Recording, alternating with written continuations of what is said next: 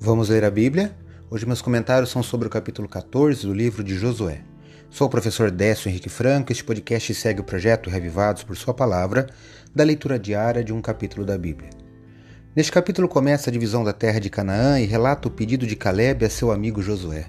Não deixe de ler e refletir neste relato. Destaco os versos 10 e 11 de Josué 14 que leio na Bíblia na versão Nova Almeida atualizada. Acompanhe é a fala de Caleb para Josué. Está assim: E agora, eis que o Senhor me conservou com vida, como prometeu.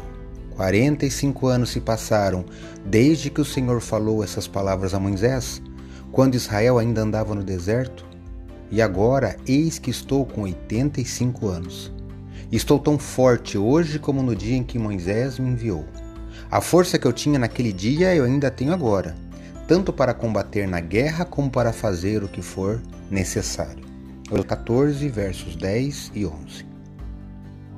Caleb lembrou a Josué que 45 anos atrás os dois haviam obedecido ao Senhor, se posicionando contra os dez espias infiéis e que durante todos esses anos o Senhor os havia mantido vivos, conforme a sua promessa.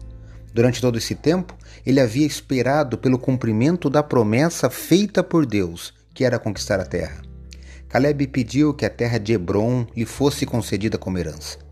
Esse foi o lugar onde Abraão, Isaac e Jacó viveram por algum tempo, anos atrás, e onde viviam os Anaquins, os gigantes que tanto haviam aterrorizado os israelitas.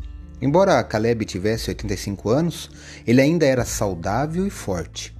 Por conta de sua idade e experiência, ele era muito respeitado na comunidade, mas não tirou proveito desse prestígio para benefício próprio com intenções egoístas. Sua fé era a mesma que ele tinha quando se levantou contra o relatório desanimador dos outros dez espias. Caleb não se acomodou para desfrutar sua herança. Muitas vezes parece que a espera para experimentar a realidade de sonhos adiados é eterna, mas as abençoadas promessas de Deus nunca deixam de se cumprir, mesmo que tenhamos que esperar por seu tempo. Veja o exemplo de Caleb. Leia hoje Josué capítulo 14. Esse foi mais um episódio diário desse projeto de leitura da Bíblia apresentado por mim, Décio Henrique Franco. Um abraço e até amanhã.